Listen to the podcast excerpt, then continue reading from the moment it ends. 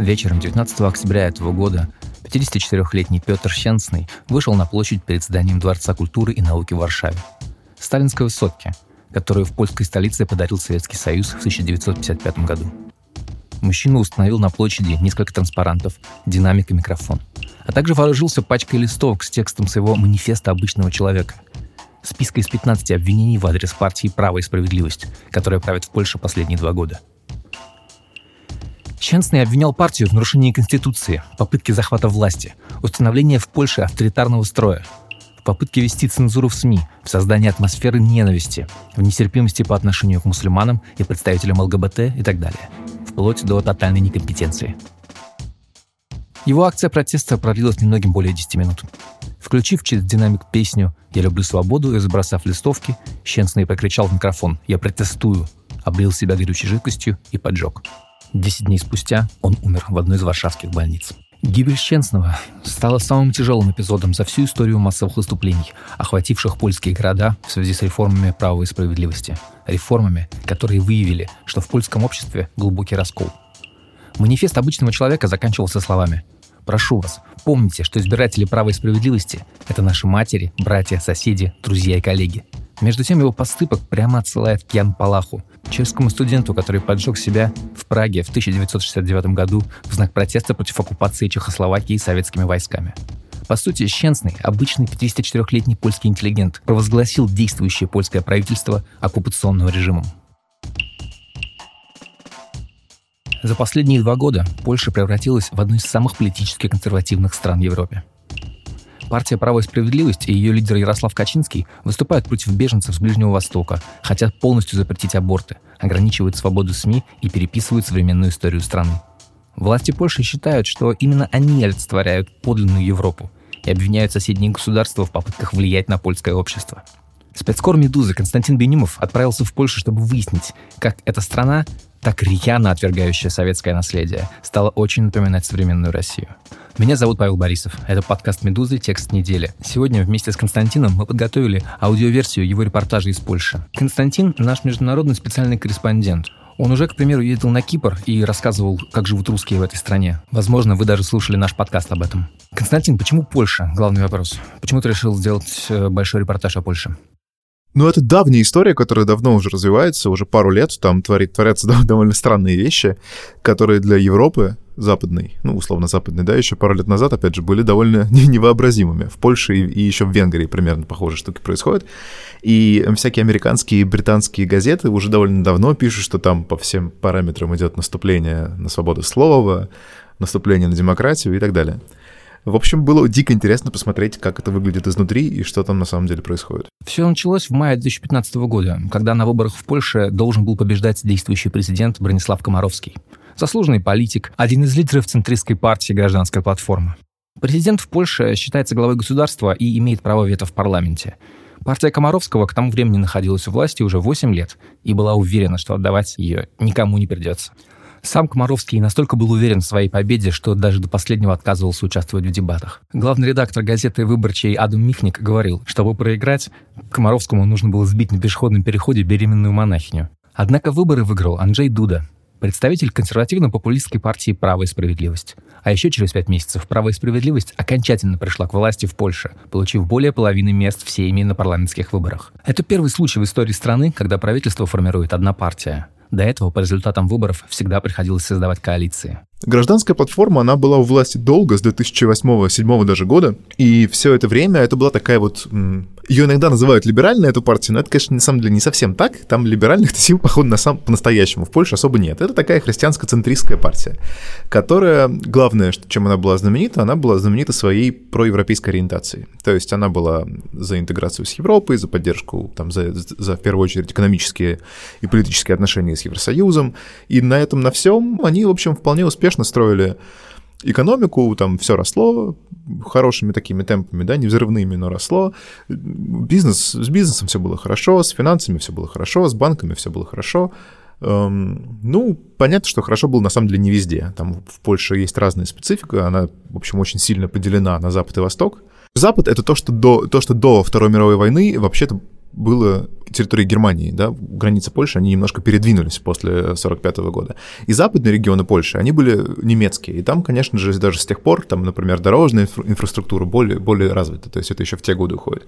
Восточные районы, которые граничат с Белоруссией там, и Украиной, там немножко другая история, там э, вообще все немножечко не так. И вот люди, которые там живут, у них и денег всегда было гораздо меньше, и э, они гораздо менее вообще были и, и урбанизированные, и гораздо менее светские, и им вообще-то всегда казалось, что, что то, что их регионы развиваются хуже, чем западные, это на самом деле такой специальный, что гражданская платформа не досматривает, что, дескать, либералам вот наплевать на простых людей, которые там живут.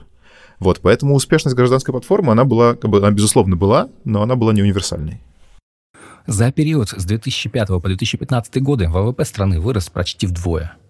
Благодаря значительному внутреннему рынку и дешевой по европейским меркам рабочей силе в стране удалось создать сильную экономику с крупнейшим в регионе банковским сектором, а иностранные инвестиции не ограничивались денежными влияниями. В Польше открыли производство крупнейшие западные концерны.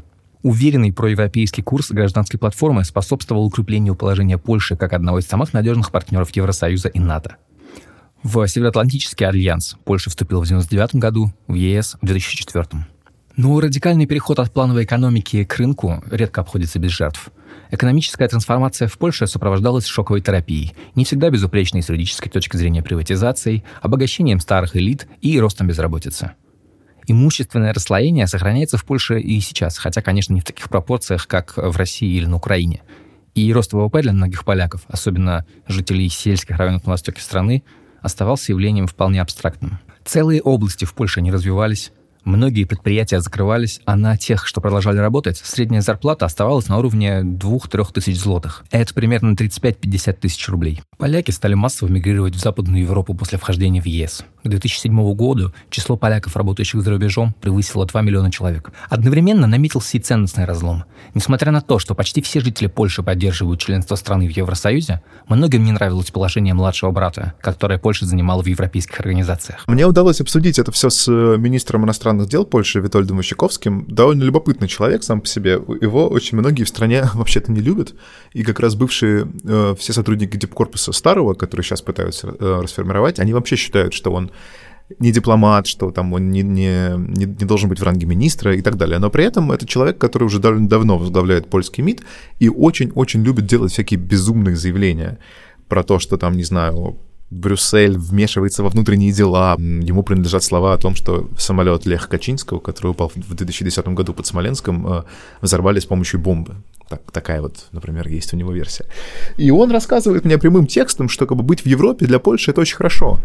Но это не значит, что Польша должна во всем следовать э, Брюсселю и Берлину. Да? Польша не должна быть младшим партнером, он говорит он. Польша должна быть в Европе, но отстаивать свои польские интересы, и польская, польская, польская картина мира исходит из того, что все страны, в том числе и входящие в Евросоюз, имеют право сами решать, выбирать для себя путь развития и сами выбирать себе союзников. Выяснилось, что значительная часть населения страны не разделяет некоторых базовых ценностей ЕС – светскости, толерантности, политкорректности. Именно на этих людей, разочаровавшихся и в действующей власти, и в привлекательности западной модели ценностей, сделал ставку основатель права и справедливости Ярослав Качинский – Сегодня именно он считается первым лицом Польши, несмотря на то, что он всего лишь депутат Сейма. Для Качинского и его сторонников борьба с коммунистами, которую вело польское гражданское общество в целом и движение «Солидарность» в частности, вовсе не закончилась в 1989 году с проведением первых выборов и приходом оппозиции к власти. В каком-то смысле она только началась.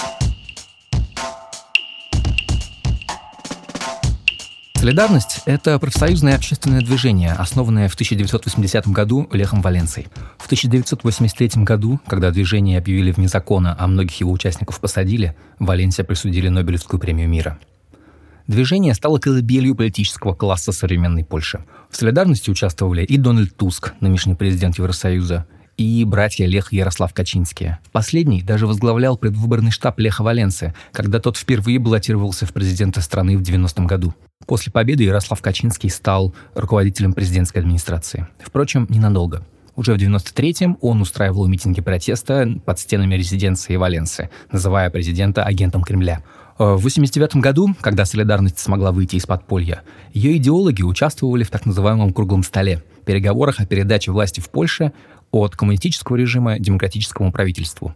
По версии Ярослава и Леха Качинских, либералы, пришедшие к власти после круглого стола, не были освободителями Польши. Они были сообщниками коммунистов. По их мнению, в лучшем случае либералы позволяли красным избежать наказания за преступление коммунистического режима. В худшем способствовали тому, что они напрямую или через своих агентов оставались у власти в Польше вплоть до 2015 года. Компромисс, достигнутый в 89-м, заключался в том, что первым премьер-министром свободной Польши стал участник солидарности Тадеуш Мазовецкий, а пост президента сохранил глава коммунистической Польши Войцех Ярузельский. Его позже сменил Валенса, победив во втором туре выборов. Сторонники права и справедливости теперь критикуют эту модель. Вот, например, что говорит сторонник действующей власти и обозреватель польского радио Анджей Сешповский. Тогда появилось такое, такое определение. Давайте отделим это все жирной чертой. Это было известное, вы, знаете, высказывание тогдашнего первого некоммунистического премьера Тадeuша Мазовецкого с трибуны Сейма. Но это, это был глядя с сегодняшней перспективы и, на мой взгляд, и по мнению многих моих соотечественников, э, ложный подход, чтобы э, не называть того, что было э, злом, и, и, и чтобы не, не было этой границы. Такую границу сделали все посткоммунистические страны, которые вышли и, и, и из-под доминации Советского Союза. Чехия, Чехословакия еще тогда, Румыния. Конфликт Ярослава Качинского с Лехом Валенцией во многом объясняется личными причинами. В 91-м Валенца уволил э, Качинского из своей команды. С тех пор тот не упускает случая, чтобы покритиковать бывшего начальника, обвинить его в работе на коммунистические органы безопасности. Сам 74-летний Лех Валенса сейчас в политической жизни страны практически не участвует. Ярослав Качинский явно хотел бы, чтобы фамилия Валенции перестала ассоциироваться с солидарностью. Партию «Право и справедливость» основали братья Лех и Ярослав Качинский в 2001 году. Э, но еще до этого они были известными такими борцами с коммунистическим заговором, если угодно. С 95 -го года, после там, пяти э, лет такого более-менее либерального как раз правления, э, президентом выбрали Александра Квасневского. Это человек, который вообще-то представлял на переговорах там, по передаче власти от коммунистической Польши к демократической Польше. Это человек, который представлял власти коммунистические. И вот в 95 году он снова э, избран президентом. Вообще левые силы были в Польше довольно крепкие, несмотря на, как сказать, несмотря на коммунистическое прошлое. И огромное количество людей в Польше это, конечно же, напрягало.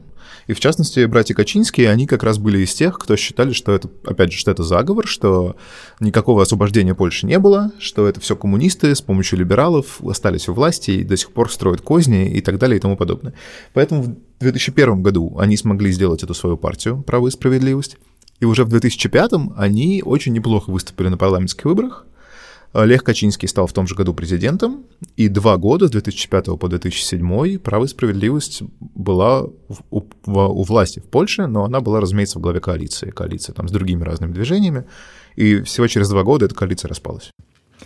Ярослава Качинского часто обвиняют в попытке демонтировать польскую демократию. И в каком-то смысле это, конечно, правда. Качинский действительно строит новое государство. Компромисс 89 года в его понимании не привел к созданию свободной независимой Польши. Реформы права и справедливости нацелены на борьбу с пережитками старого коммунистического уклада, которые, по их версии, сохранились благодаря бездействию или даже при пособничестве новых властей.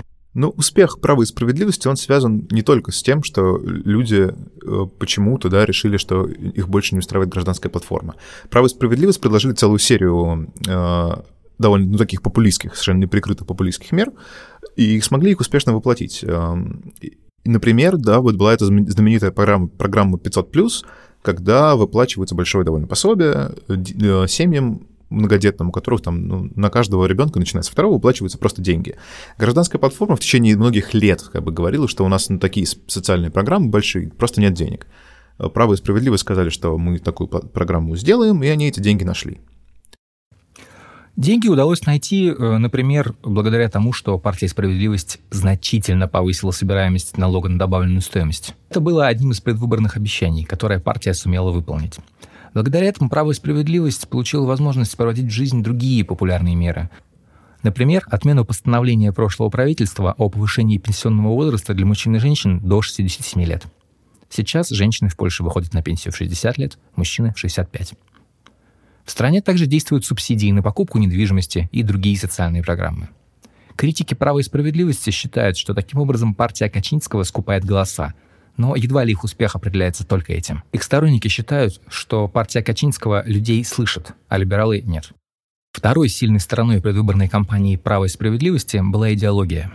У гражданской платформы никакой идеологии практически не было. Ее лидер Дональд Туск говорил об идеологии горячей воды в кранах. Главным было обеспечить приемлемый образ жизни. За ценностный ориентир был принят западный образец, который в 2015 году уже не пользовался в Польше былой популярностью. Журналист Сешповский считает, что политики гражданской платформы занимались самообогащением в ущерб интересов Польши, а Качинский, напротив, готов отстаивать интересы страны. Просто Польша ну, как-то стала реализовывать свои национальные интересы.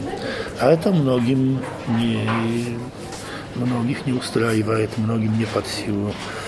И многие, многие это хотели бы, чтобы Польша тут była как, каким-то придатком к старой Европе. Но нет, мы на это не соглашаемся. Право и справедливость обещала не только улучшение финансового положения. Партия предложила идею сильной и независимой Польши, которая будет жить в соответствии с традиционными ценностями, и которой не придется во всем подчиняться Евросоюзу, и которая сможет дать отпор всем своим врагам, как на Западе, так и на Востоке. Говоря современным политическим языком, Ярослав Качинский обещал снова сделать Польшу великой, как Дональд Трамп – Америку. Польша сегодня – это одна из самых консервативных стран Евросоюза. 95% населения – это этнические поляки, подавляющее большинство которых э, считает себя верующими католиками. Фигура папы Иоанна Павла II, поляка по происхождению, одна из самых сакральных для граждан страны. Опросы показывают, что значительную часть населения не привлекают ни секуляризм, ни мультикультурализм. В 2016 году, по данным одного из опросов, Лишь 14% поляков считали, что этническое и культурное разнообразие идет на пользу обществу. О значении католической церкви в общественной жизни в Польше можно судить хотя бы потому, что Дональд Туск перед выборами 2005 года решил обвенчаться с женой, хотя они жили в браке 27 лет на тот момент. Сейчас в Польше часто говорят о стратегическом альянсе между церковью и правом и справедливостью. Как минимум часть духовенства видит в действующей власти союзника в вопросе укрепления семьи и религии. Есть и еще один пример значения религии в жизни Польши. Удивительная история. В ноябре прошлого года прошла в городе Кракове коронация Иисуса Христа в качестве короля Польши. Это, честно говоря, я когда об этом узнал, это произвело на меня довольно серьезное впечатление, но это, разумеется, вещь формальная, то есть ни в какую конституцию, разумеется, Иисус Христос как король не вписан, и никакой монархии Польши, разумеется, не считается, но, тем не менее, это было, значит, при гигантском стечении народа, верующие, духовенство, премьер-министр, президент, все приехали в Краков, чтобы короновать Христа. Эм, история, на самом деле, старая, она еще с начала 20 века тянется, когда некой польской молодой медсестре было видение, что, дескать, если мы срочно не коронуем Христа в качестве э, э, польского короля, то Польшу ждет гибель. Соответственно, все знают, что было дальше. Там Польша некоторое время была независимой, потом ее оккупировала Германия, потом ее оккупировал Советский Союз. И вот как бы есть идея, что поскольку Христа тогда не короновали, вот Польша как бы и погибла. Еще в 2008 году как бы духовенство говорило, что это, что это странная довольно затея, что это неуместно, не нужно и так далее. Но вот сейчас все немножечко поменялось, и вот в 2016 году сделали, приняли. Выборы 2015 года, после которых партия Качинского пришла к власти, проходили на фоне разразившегося в Европе миграционного кризиса. Правительство гражданской платформы, следуя требованиям Евросоюза, пообещало принять 7 тысяч беженцев с Ближнего Востока.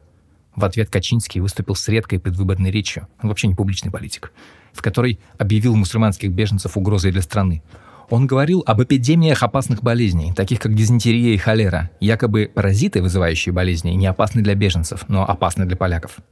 В Европе эти замечания Качинского вызвали шок. Многим его риторика показалась похожей на пропаганду времен нацистской Германии. Однако несогласие Европы лишь добавило праву и справедливости очков. Вот как отзывается о Качинском главный редактор либеральной газеты «Выборчий» Адам Михник. Он выдвинул из польской души. Все глупости, все подлости, все черты ксенофоба, дурака, человека, который не, не, не, не ненавидят, подонка. Он, он сказал, ты думал, что ты не такой, потому что ты не понимаешь ни Шекспира, ни Достоевского, ни Мицкевича. Нет, ты умный, ты настоящий, потому что ты поляк, и это твоя гордость, что ты поляк. До сих пор Польша так и не приняла ни одного беженца по квотам Евросоюза. Зато политики права и справедливости любят говорить о том, что после 2014 года их страна приняла миллион беженцев из Украины. По словам киевской журналистки Елены Бубаковой, которая живет в Варшаве с 2008 года, Польшу действительно в последние годы перебралось много украинцев. Только, конечно, это никакие не беженцы, а трудовые мигранты, которые получают разрешение на работу и платят налоги. На выборах 2015 года «Право и справедливость» получила 37,5% голосов. Сейчас, по данным некоторых опросов, партию поддерживают уже 47% поляков.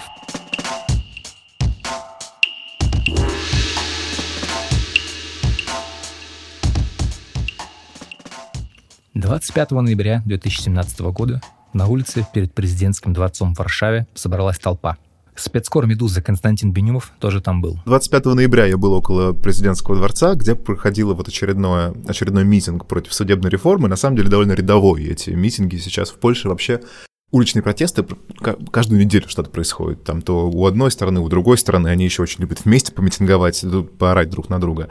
25-го был вот митинг против того, что президент Дуда подписал очередной, первый на самом деле, закон из э, судебной реформы. Согласно реформе, Верховный суд в Польше переходит под контроль правительства. Минюст получает право назначать судей окружных и апелляционных судов. А Сейм – право формировать Национальный судебный совет. Это конституционный орган, который гарантирует независимость судов. До реформы его формировало судейское сообщество. Там было несколько тысяч человек, довольно много. По холоду и по дождю э, довольно порядочное количество людей.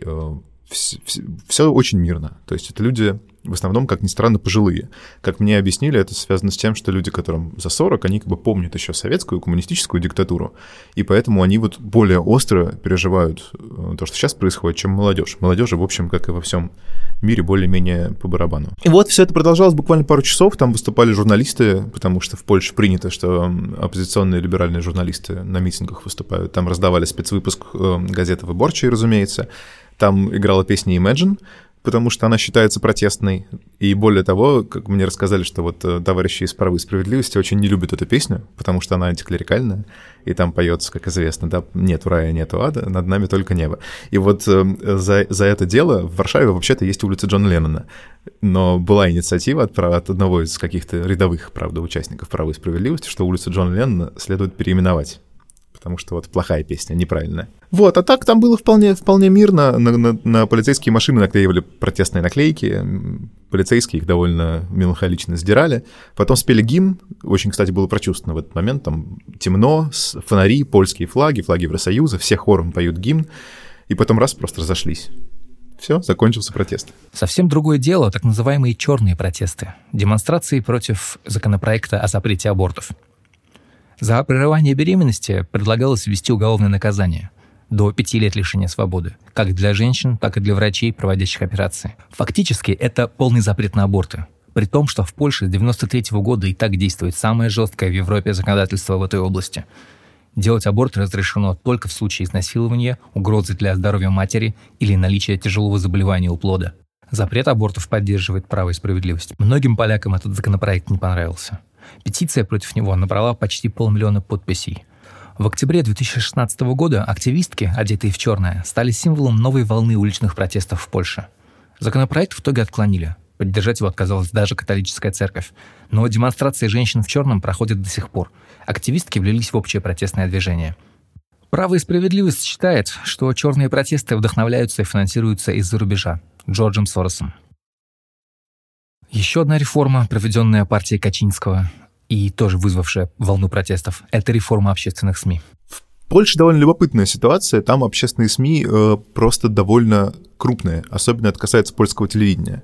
Э, ТВП — это такой ну, общественный холдинг телевизионный, в нем несколько каналов, и вот они все вместе контролируют больше 50% как бы, населения. Их, их доля — это больше 50% всей телевизионной аудитории Польши. С частными каналами у них совершенно другие цифры. Вот, поэтому, как бы, да, это такой довольно серьезный институт в Польше. Э, и понятно, что он, поскольку он подотчетен Министерству финансов, он, как бы, поскольку это общественное, то там понятно, что есть некоторые возможности у правительства на него влиять. И я так, как бы мне объяснили, что каждое правительство, когда оно приходит к власти, оно какие-то перестановочки в этих общественных СМИ устраивает. И гражданская платформа, разумеется, то же самое делала. Но у права и справедливости сейчас как бы такой агрессивный драйв, чтобы откатывать э, какие-то реформы, которые делала гражданская платформа. Поэтому они просто устроили зачистку, они 150 человек уволили в несколько недель, сменили все руководство всех станций, всех каналов, и там, в общем, истории, которые мне рассказывают, довольно грустные. Там запрещают, например, трансляции из протестных митингов, увольняют людей, которые отказываются подчиниться и так далее. Это стало возможным благодаря реформе, которую приняли в январе 2016 года. Сейм принял поправку к закону о теле- и радиовещании, по которой министр финансов Польши получил право назначать руководство государственных СМИ, а также менять их уставы. Необходимость такой реформы «Право и справедливость» объясняла так. Общественные медиа игнорируют свой долг перед народом. Их журналисты должны воздвигнуть щит вокруг национальных интересов Польши, а вместо этого они тиражируют негатив о Польше.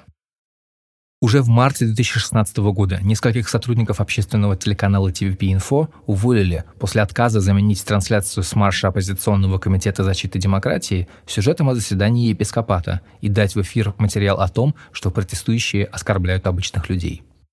Киевлянка Елена Бубакова работала на общественном польском радио до мая 2016 года и ушла оттуда сразу после начала давления.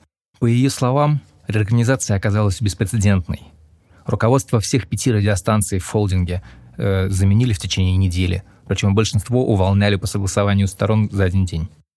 Больше всего Бубакову огорчило отсутствие журналистской солидарности. Никто не выступил против реорганизации. Наоборот, бывшие коллеги демонстративно перестали разговаривать с теми, кто попал под увольнение – еще одна бывшая сотрудница польского радио, попросившая не называть ее имени, рассказывает, что после ее ухода сослуживцы стали писать на нее жалобы в контролирующие органы. Она вспоминает, что никакой солидарности с уволенными коллегами не было, и никто не пытался бороться против цензуры и вмешательства политиков в работу редакций. При этом девушка говорит, что, поработав в оппозиционном польском СМИ, она столкнулась примерно с тем же уровнем агрессивной пропаганды, только в другую сторону перестановками на общественном телевидении иногда не согласны даже журналисты с консервативными взглядами. Собеседники «Медузы» называют содержание обновленного телеканала TVP Info не иначе как параллельной реальностью. В новостях телеведущие день за днем без устали изобличают главных врагов Польши – Дональда Туска и Ангелу Меркель. Сейчас Сейм разрабатывает закон, который затронет работу и частных СМИ. Депутаты «Права и справедливости» надеются снизить немецкое и американское влияние, ограничив участие иностранного капитала в польских медиа. Давление на частные каналы идет уже сейчас. К примеру, в декабре этого года крупнейший польский частный телеканал TVN24, э, принадлежащий американской компании, оштрафовали на полтора миллиона злотых. Это почти 25 миллионов рублей. Телеканал обвинили в призывах к противозаконным действиям во время освещения уличных протестов.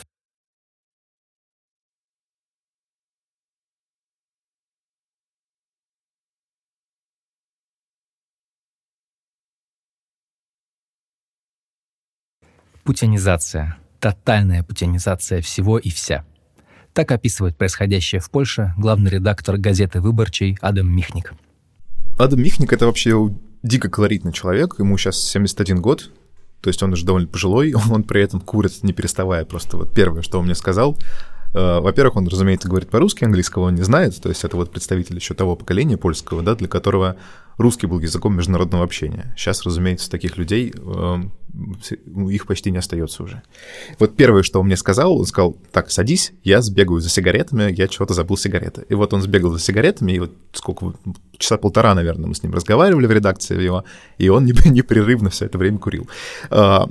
У него очень сложная биография. Это человек, который вообще-то родился в семье польского коммуниста, и его родители обвиняют, в частности, в том, что они подписывали вот какие-то там НКВДшные приговоры э, и, и участвовали в репрессиях против поляков после установления коммунистической власти. И в какой-то момент он стал диссидентом. Из 70-х годов, наверное, даже чуть от конца 60-х годов, он активный очень диссидент, активный участник, участник солидарности. В 80-е, после того, как в Польше ввели военное положение и солидарность объявили вне закона, он дважды сидел в тюрьме, но при этом у него всегда была очень такая примирительная позиция. Собственно, для многих в солидарности она была характерна, и это та позиция, которая вот в 89-90-х годах, как раз которая возобладала. Он говорил, что он никогда не будет вступать в организацию, где дают награды за там, не знаю, за, за критику коммунизма и так далее. То есть у него он, он всегда исходил из того, что нужно мириться, что нужно, что все поляки, независимо от своего там коммунистического или, наоборот, диссидентского прошлого, должны как-то вместе пытаться делать новую вот эту свободу демократическую Польшу. Это, в общем, сейчас уже не самая, далеко не самая популярная, э, далеко не самый популярный взгляд сейчас. Вот что сам Михник говорит о Польше. Ну, конечно, в Польше не убивают.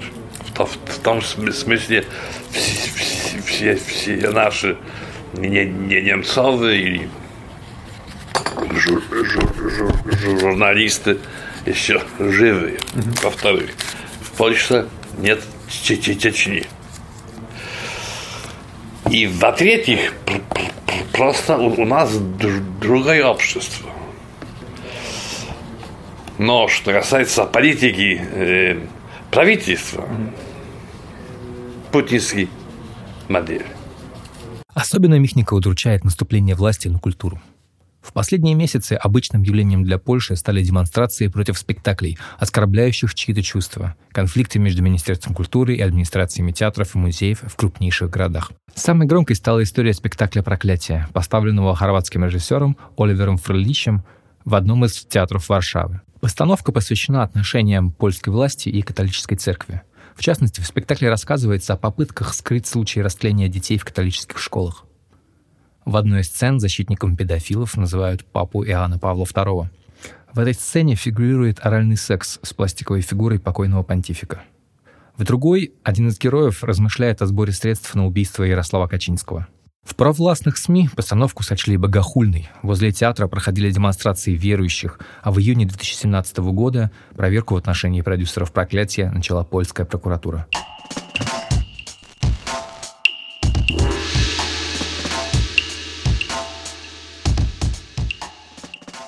Авиакатастрофа под Смоленском, в которой погиб президент Польши, будет тщательно расследована при полном взаимодействии с польской стороной. Об этом заявил Дмитрий Медведев. Он направил послание с соболезнованиями исполняющему обязанности президента Польши Брониславу Каморскому, а чуть позже поговорил с ним по телефону.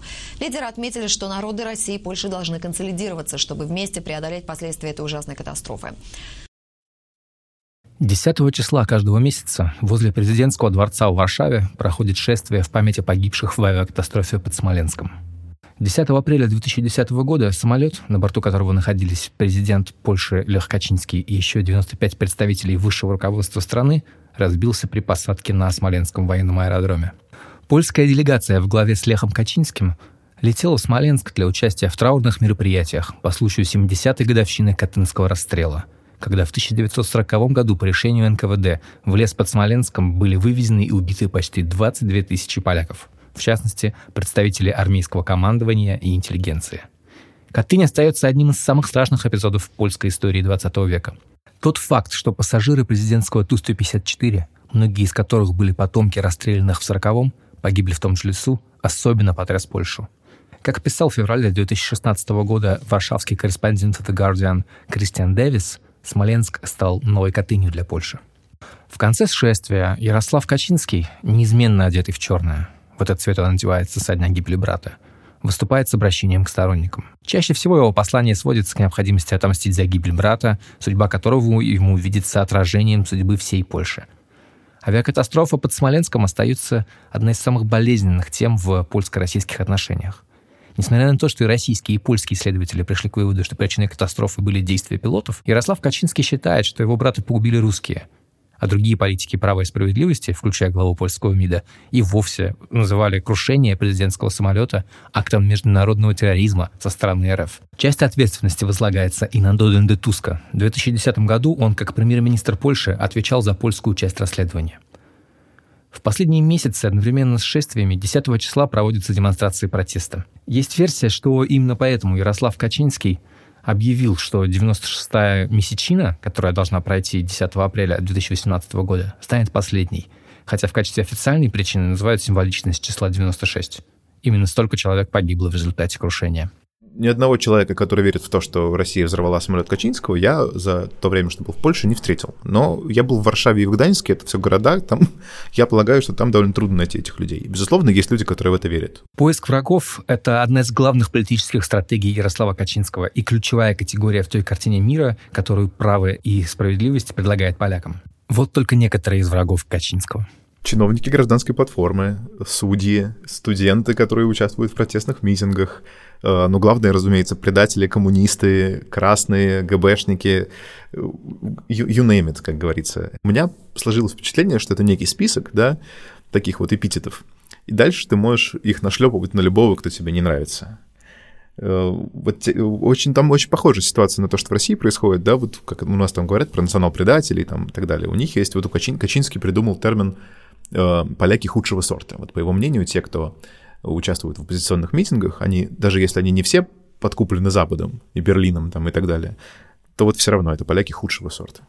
Выступлениями на митингах памяти брата публичная жизнь Ярослава Качинского практически исчерпывается. Лидер права и справедливости ведет подчеркнуто аскетичный образ жизни. До смерти своей матери в 2013 году он жил вместе с ней, а единственным своим постельным спутником, это цитата, называл кошку Фиону. Он не занимает официальных постов в правительстве, предпочитает действовать через других людей и почти не общается с прессой. При этом и союзники, и противники Качинского подтверждают – все решения в Варшаве принимает именно он. Отсутствие у Качинского семьи не вызывает вопросов у его сторонников. Вокруг фигуры партийного лидера установился почти мистический ореол спасителя нации, человека непререкаемых моральных устоев, который пожертвовал личной жизнью ради благополучия страны. Сразу несколько собеседников «Медузы» утверждают, что даже работа Сейма подстроена под режим Качинского. Качинский практически не общается с журналистами, тем более с иностранными, боже упаси. Он человек очень скрытный. Но, и, и, соответственно, все, что мы про него знаем, это как бы некоторые такие, ну, не то чтобы полуслухи, да, чем больше людей говорят одно и то же, тем больше, наверное, вероятно, тем больше может тем больше это может быть правдой, не знаю. Про Качинского действительно очень многие говорят, что, во-первых, действительно, несмотря на то, что он всего лишь депутат Сейма, а там не премьер-министр, не президент, ничего такого, что именно он э, принимает все политические решения. Э, про него говорят, что он э, интриган, но при этом как бы не очень любит, э, не очень любит бюрократическую работу. По него говорят, что он любит поспать до, там, до после полудня, а работать предпочитает, наоборот, вечером и ночью. И что самое любопытное, дескать, вот из-за этого Сейм подстраивается под его режим. И заседания в парламенте затягиваются тоже до глубокой ночи и утром не начинаются, потому что ничего не происходит, Качинского нет.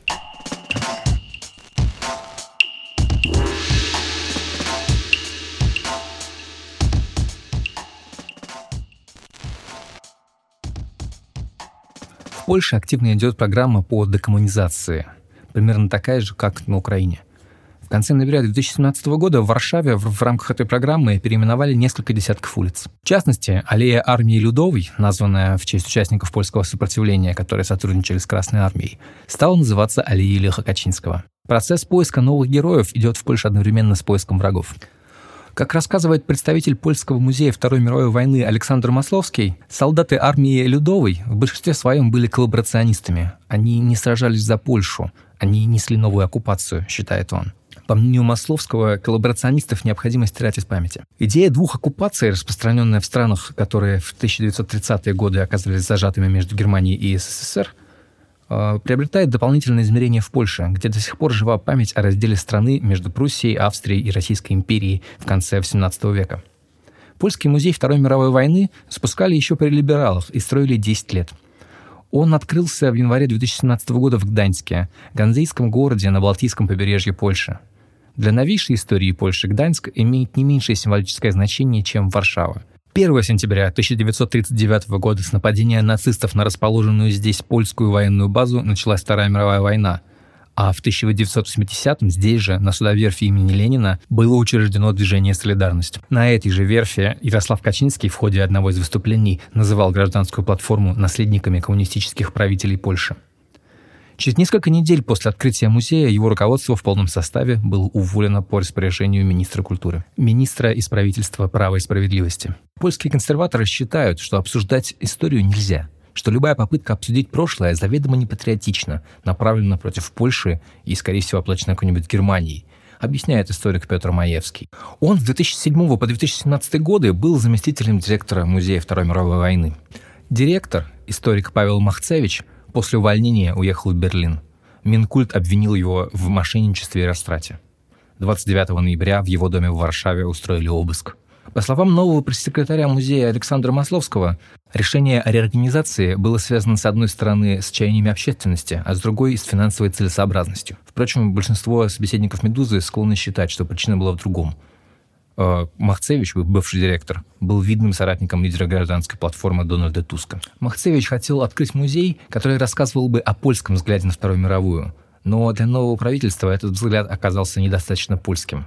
Музей был о том, что война ужасна, но, как говорят в новой администрации музея, этого недостаточно. Нужно рассказывать не только о том, что война ужасна, но еще о необходимости защищать свою страну. Экспозиция музея с приходом новой администрации осталась в целом прежней. Правда, из здания убрали флаг Евросоюза. Самым существенным изменением стал финальный экспонат – мультипликационный фильм «Непокоренные».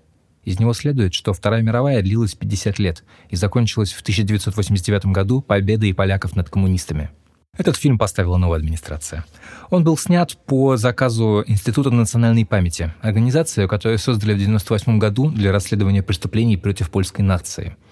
Среди польских историков отношение к ней всегда было двойственным – они отмечают роль э, института в открытии архивов Польской Народной Республики, но многие видят в нем инструмент, с помощью которого власти могут не только формировать нужные представления об истории, но и сводить счеты с личными врагами. Сотрудники этого института имеют приоритетный доступ к архивам, а значит и доступ к личным делам многих польских политиков, чиновников и бизнесменов, которые были заведены еще во времена коммунизма.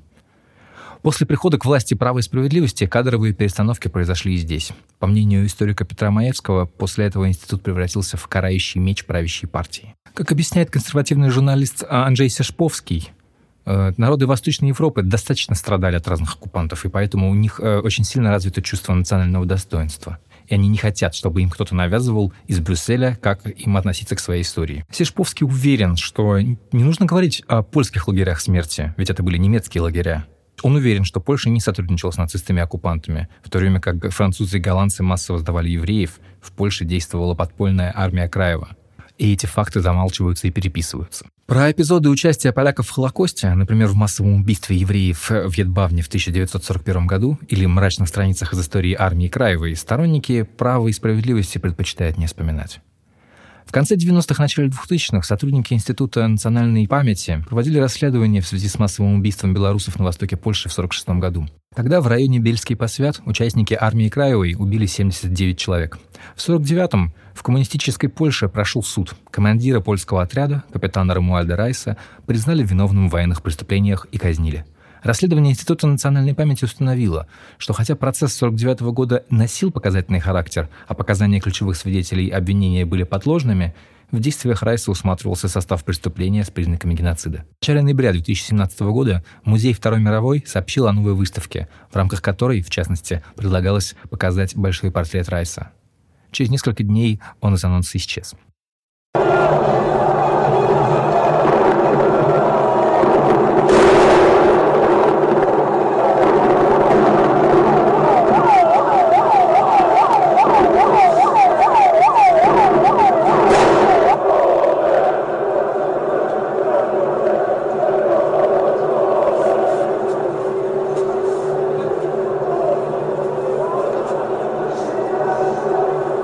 11 ноября 2017 года у здания Дворца науки и культуры, того самого, где несколькими днями ранее себя поджег активист Петр Щенсный, собрались 60 тысяч человек.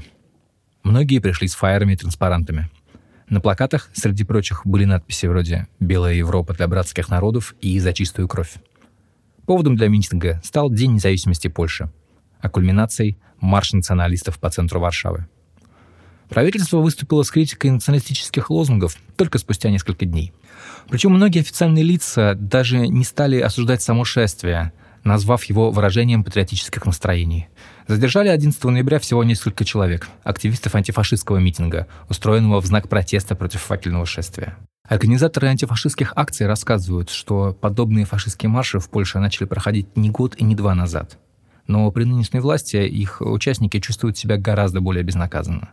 Например, 27 ноября на очередной акции протеста радикальные активисты повесили на виселицах портреты шестерых депутатов Европарламента от гражданской платформы. Как рассказывает историк и оппозиционный активист Катажина Химяк, многие исследования подтверждают, что в последние годы поляки становятся все большими и большими ксенофобами. По ее словам, в том числе из-за воздействия пропаганды растет уровень агрессии против мигрантов. При этом в Польше сейчас очень высокий уровень агрессии людей по отношению друг к другу, говорит она. Если еще раньше можно было собрать круглый стол из людей с разными взглядами, то сейчас это практически невозможно. Катажиня Химяк, 32 года. Она блестяще говорит по-русски. Отец — польский диссидент, активный участник солидарности. С 70-х занимался выпуском самоздата и воспитал в ней любовь к русской культуре. В последние годы она все чаще задумывается об эмиграции. По словам Катажины, среди ее друзей сейчас очень грустная и депрессивная атмосфера. В последние годы я поняла, что мы не так уж сильно отличаемся от людей в Беларуси и России, говорит она. Э, я бы сказал, что это очень, что, что очень многое похоже, да, и что очень многое похоже настолько, что ты, что, что меня, как там человек, который жил всю жизнь в России, это шокирует. Но я не стал бы говорить, конечно, что Польша — это Россия. Э, есть огромное количество, есть колоссальные различия. Например, Польша — это страна, которая поделена 50 на 50. Это не страна, которая поделена на 86 и 14, да. Польша — это страна, где нету колоссальных фальсификаций на выборах. Вот э, в 19-20 году будут новые выборы, и там все что угодно может произойти, да, то есть там все может измениться. В России как бы такое невозможно себе представить. Польша — это страна, где нет вертикали власти. Э, там сильны местные самоуправления. Огромное количество вопросов решаются не на федеральных ну, в смысле федеральных, да, не на общенациональных, не на парламентских выборах, а на выборах местное самоуправление. И да, разумеется, право и справедливость хотела бы и местное самоуправление себя подчинить, но пока что оно этого не сделало, пока что оно не может этого сделать. Поэтому там, конечно же, ну, эти, эти сравнения, безусловно, есть, и они, безусловно, заставляют задуматься, но я бы, конечно, ими не увлекался. Все-таки есть и, есть и большая разница. Спасибо, что слушали. Это был подкаст «Медузы. Текст недели» и аудиоверсия репортажа Константина Бенимова о политической жизни в Польше. Не забывайте слушать другие наши подкасты, например, «Медуза в курсе», последний выпуск которой целиком и полностью посвящен восьми годам для бывшего министра экономического развития Алексея Улюкаева. И не забывайте присылать свои комментарии. Например, вы можете писать в наш телеграм-канал «Медуза loves you» или, к примеру, лично мне на почту борисов собака медузайл. До новых встреч!